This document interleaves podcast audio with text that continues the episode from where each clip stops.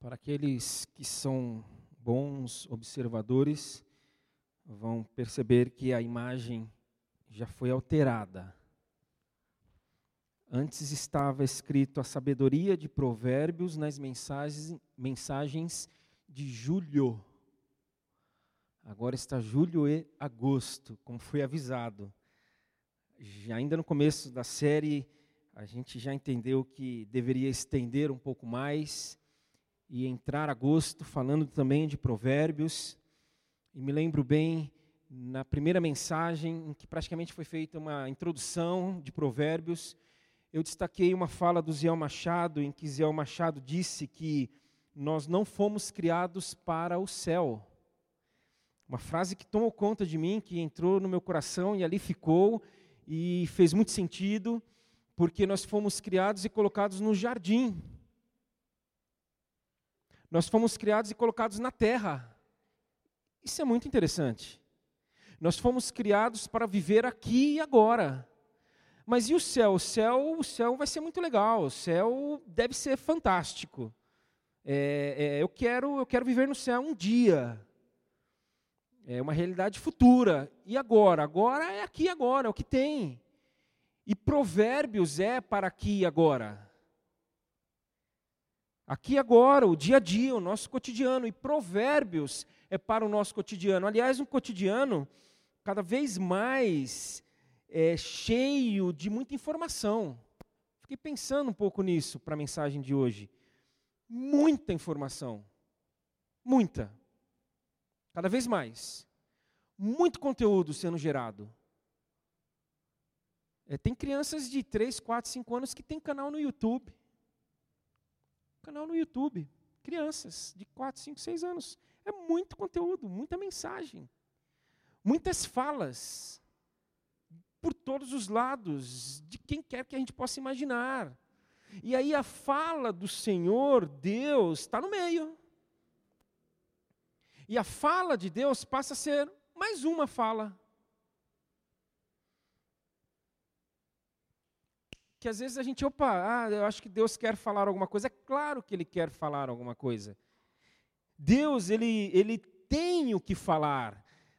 Eu diria, inclusive, que Deus tem o que mandar.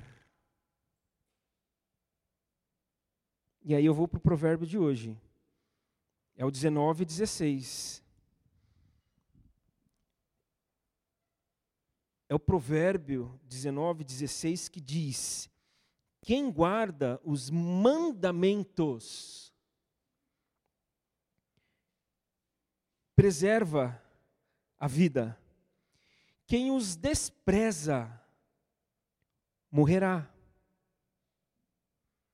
Quem guarda os mandamentos preserva a vida, quem os despreza morrerá.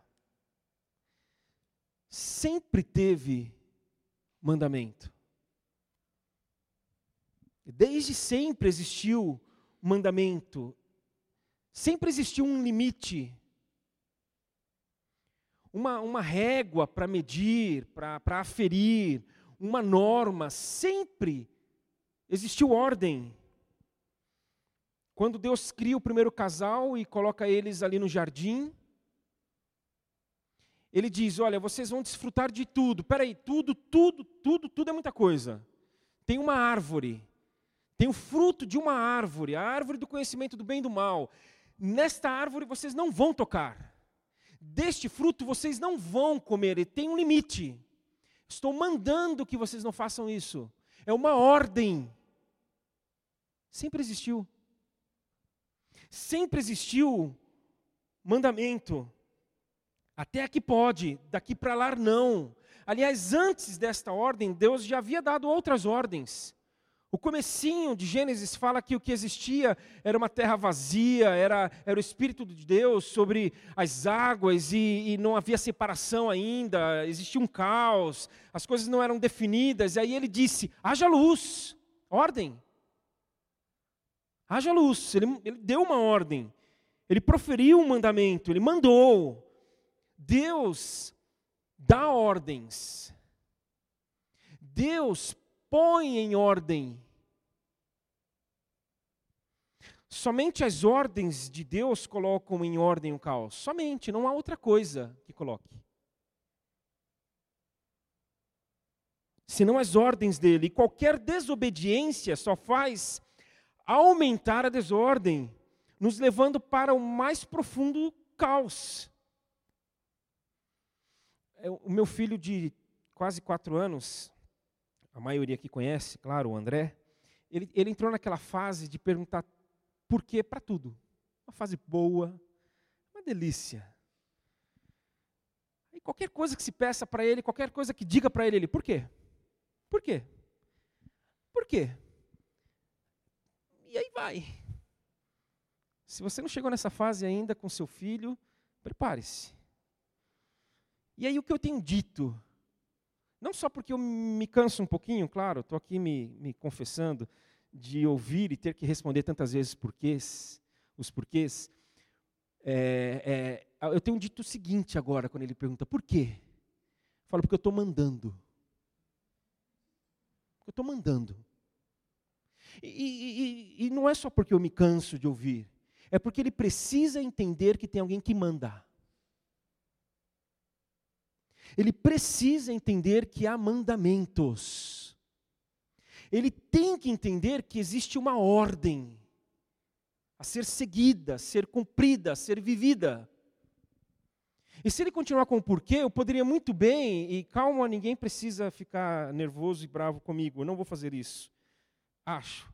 Eu poderia responder o que talvez Deus responderia, porque ele inclusive falou isso para o primeiro casal. Por quê? Porque se você não fizer isso, você vai morrer. É o que vai acontecer. Você vai morrer por isso. Aliás, o povo estava morrendo lá no Egito.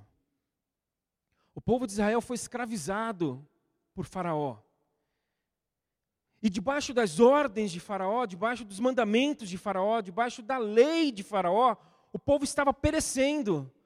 E o texto ali fala que o clamor do povo chegou até o Senhor, o Senhor ouviu e disse que daria um basta naquilo e disse que, olha, eu vou acabar com isso, vocês serão libertos. Eu fico pensando no povo ouvindo de que eles seriam libertos. Liberdade? Vai acabar a ordem? Vai acabar mandamento? Não vai ter mais lei? Calma. Calma.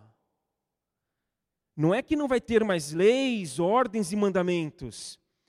Porque estas leis, mandamentos e ordens que vocês recebem escravizam vocês, estão acabando com vocês porque são injustas. Mas é, é necessário ter ordem ainda.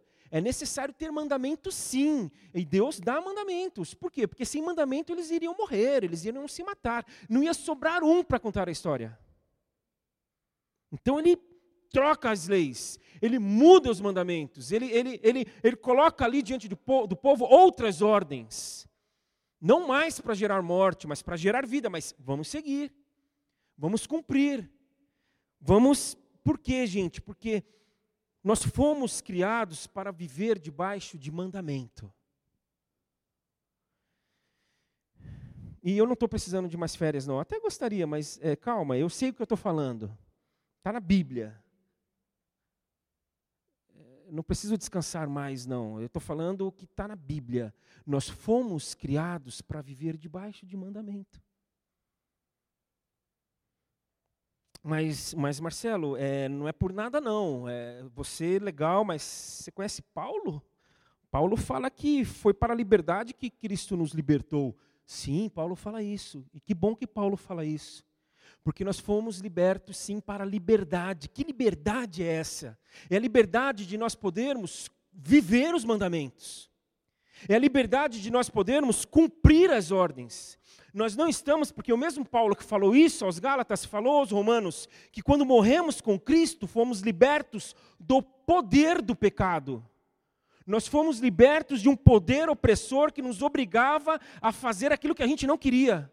E aquilo que a gente queria, a gente não conseguia fazer, porque o pecado nos dominava. Então Paulo falou que nós fomos libertos para a liberdade, para poder dizer não para aquilo que deve ser dito não, e para dizer sim para aquilo que deve ser dito sim. Nós fomos libertos para poder cumprir as ordens do Senhor, para viver os mandamentos do Senhor, para, para é, nós não estamos mais presos a pecar, a, a desobedecer, a não cumprir as leis. Peraí, mas lei? Não acabou a lei? Sim e não. É bom que a gente entenda que existia uma lei que acabou. Jesus chegou e olha, agora essa lei aqui, ó, acabou, tira, sai, vai para lá. Já cumpriu o seu papel, teve o seu objetivo, porque a fim, o fim da lei é Cristo. O objetivo da lei até então era Cristo, mas existe uma nova lei. Existe, está é, na Bíblia, gente. Existe uma nova ordem. Existe um novo mandamento. Perguntaram para Jesus, Senhor, qual é o maior dos mandamentos? falou: Que bom que vocês querem saber, porque eu estou louco para falar. Vocês querem saber? Prestem atenção, porque existe. Existe um mandamento em que toda a lei, todos os profetas, tudo até hoje, se resume nesse mandamento: amem a Deus acima de todas as coisas, e ao próximo como a si mesmo. E ele completa, ele fala: aliás, existe um novo mandamento Amar ao próximo não como você se ama, mas amem ao próximo como eu amo vocês. Existe um mandamento. Por isso que nós podemos ler Provérbios 19, 16, que quem guarda os mandamentos preserva a vida e quem os despreza morrerá. Porque somente o amor dá vida. Não existe outro caminho para recebermos, desfrutarmos e na mesma medida gerarmos vida, senão por meio do amor. Porque Deus amou o mundo, Ele nos deu vida. Então, somente o amor da vida mantém a gente vivo e nos mantém humanos. É, é o grande mal dos nossos tempos, para ficarmos nos nossos tempos. Mas a gente já viu aqui, pela história desde o Éden, que, que, que foi desde sempre, mas o mal do nosso tempo é a falta de amor.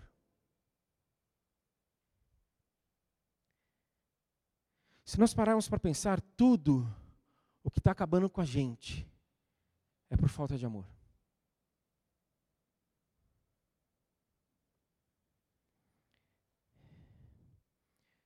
Roubar, desviar, um grupo desviar bilhões de reais.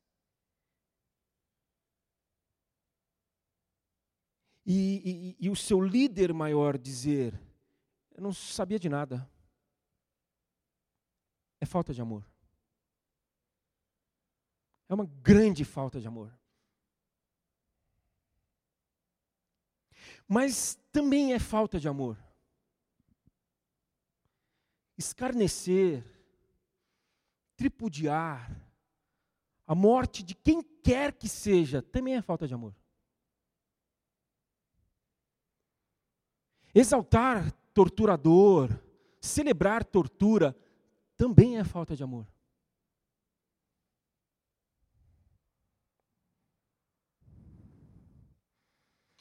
A falta de amor, a falta de da gente olhar para o próximo, entender que o próximo, o outro, aquele além de mim, faz parte da mesma família que eu faço, da família humana.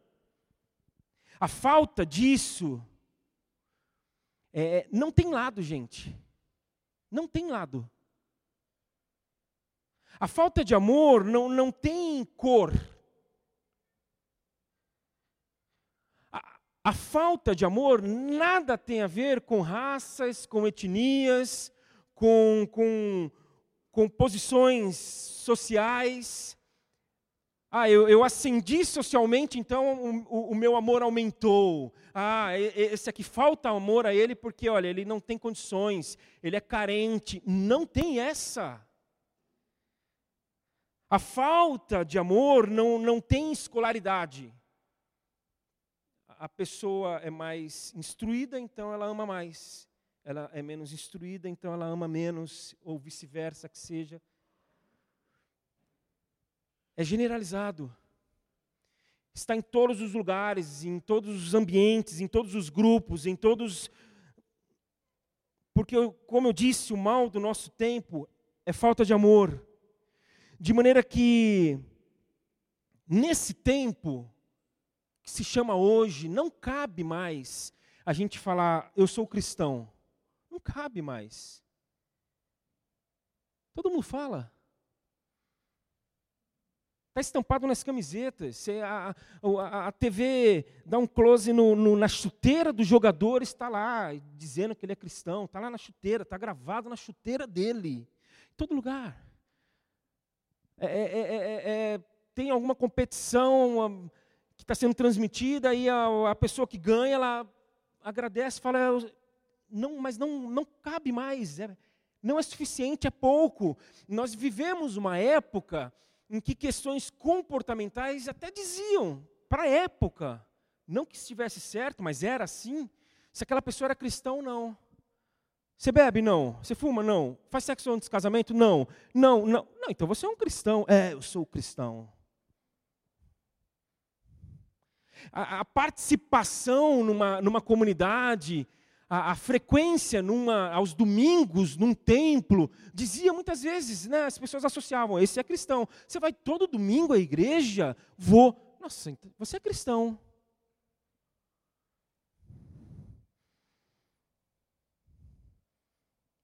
Não, não é suficiente dizer. Porque a falta de amor é tamanha que tem que obedecer o mandamento. Tem que amar. Não há outra forma das pessoas saberem que somos cristãos.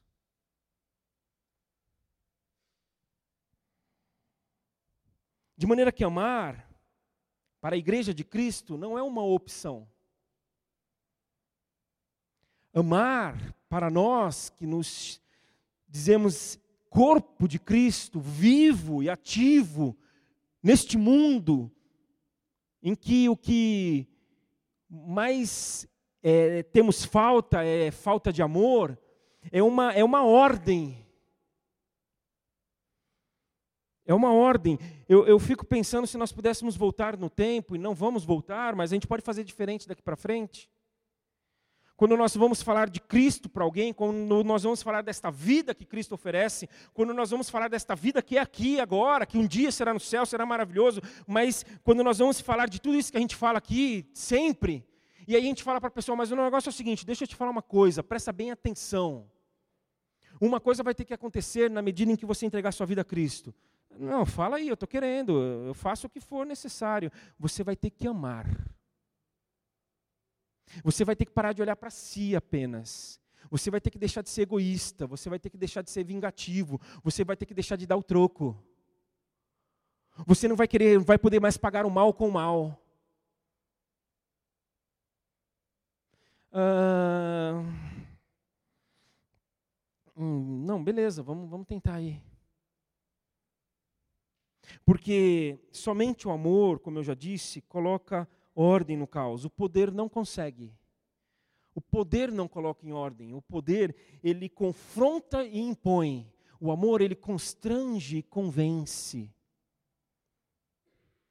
E é esse Cristo que amou, que nos amou primeiro, que disse para que nós, é, é, é para que a gente, quando alguém der numa face da gente, a gente dar a outra face para essa pessoa. E eu já expliquei, tentei explicar aqui essa ideia da outra face.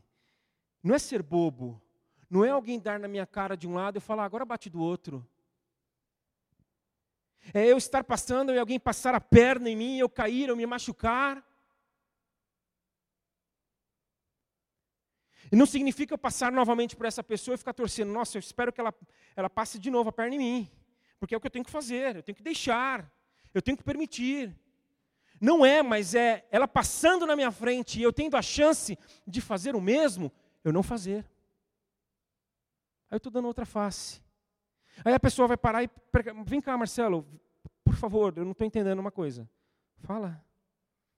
É, ontem você passou por mim, Eu passei a perna em você, você se machucou. Hoje eu passei na sua frente, aliás, algumas vezes, e nenhuma delas você fez o mesmo comigo. Por quê?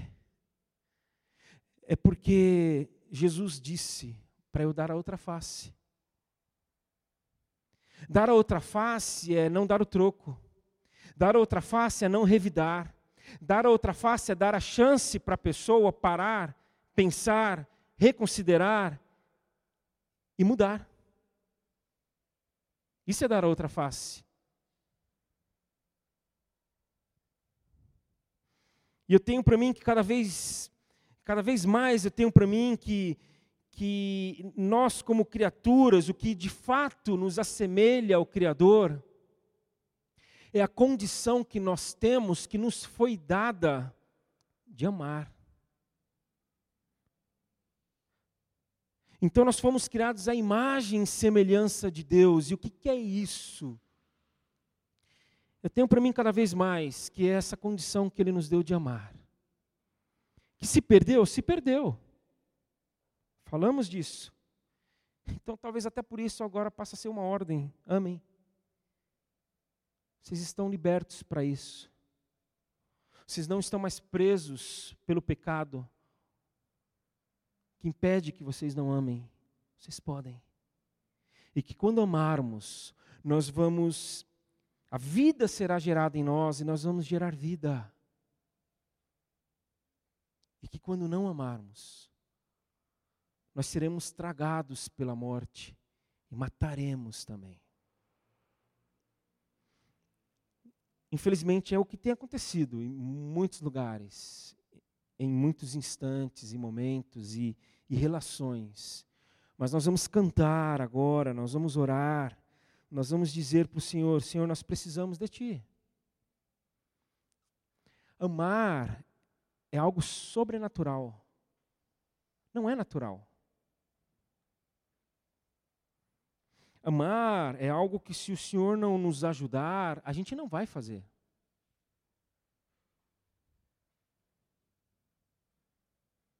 amar, olhar para além de nós. Se o Senhor não colocar a mão na gente, esse Senhor que nos tocou, Jesus tocou-me, se Ele não nos tirar da escuridão, a gente não vai, não vai. Então nós vamos cantar. Enquanto cantamos, eu, eu te incentivo muito a, a orar, falar, Senhor, eu preciso, Senhor, nós precisamos, Senhor, dá-nos essa condição de amar.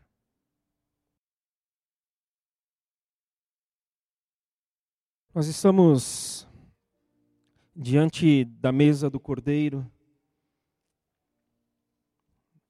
Daqui a instantes nós vamos ter em mãos o cálice e o pão que nos lembram deste amor que nos lembram do que o Senhor fez por nós. E eu sempre digo que nós temos que ter uma perspectiva passada e presente e futura. Olhar para o passado com gratidão e falar: Senhor, muito obrigado, Senhor, porque o Senhor nos amou. Muito obrigado, Senhor. E uma perspectiva presente, futura de compromisso. Senhor, nos ajude a amar. Nos ajude a amar. Eu, pessoalmente, eu não quero que nós, como igreja, sejamos conhecidos na cidade por outra coisa, senão pelo amor.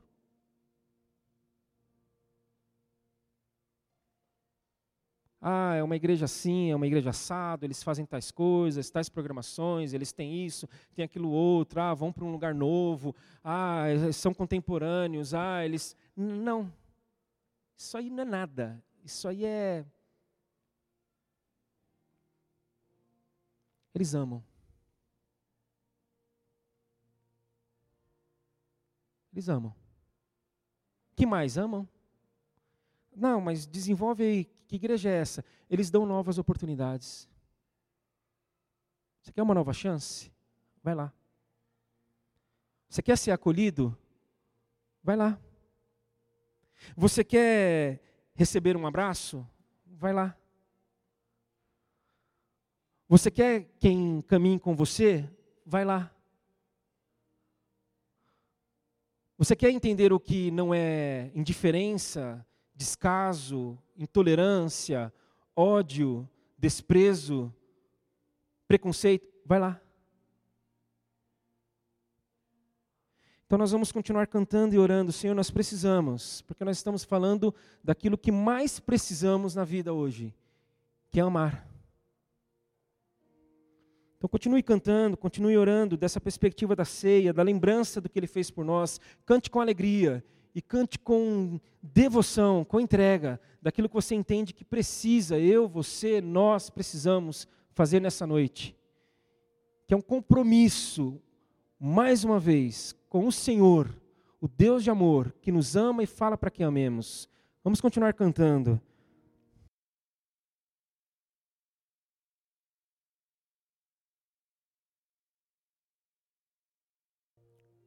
Nós vamos continuar cantando, orando. E se você já tem feito essa oração nessa noite, dizendo: Eu preciso, Senhor, eu quero, Senhor, eu necessito, Senhor. Senhor, eu estou aqui. Eu reconheço o que o Senhor fez por mim e me disponho a que o Senhor faça por outros, por meio de mim. Então você, enquanto continuarmos cantando, pode vir pegar os elementos, volte para o seu lugar Segure com você aí, que nós vamos comer e beber juntos, pão e cálice, mas faça isso na medida em que você tiver isso resolvido no seu coração nessa noite. Nós não vamos pedir para que comecem da direita e depois venham pela esquerda, mas conforme você entender, Senhor, eu preciso, Senhor, eu reconheço, Senhor, eu te agradeço e te peço. Preenche o meu coração de amor, Faça isso por mim, faça isso pelo meu irmão, pela minha irmã, pela minha família, pela nossa igreja. Senhor, nós estamos dispostos e disponíveis nas tuas mãos.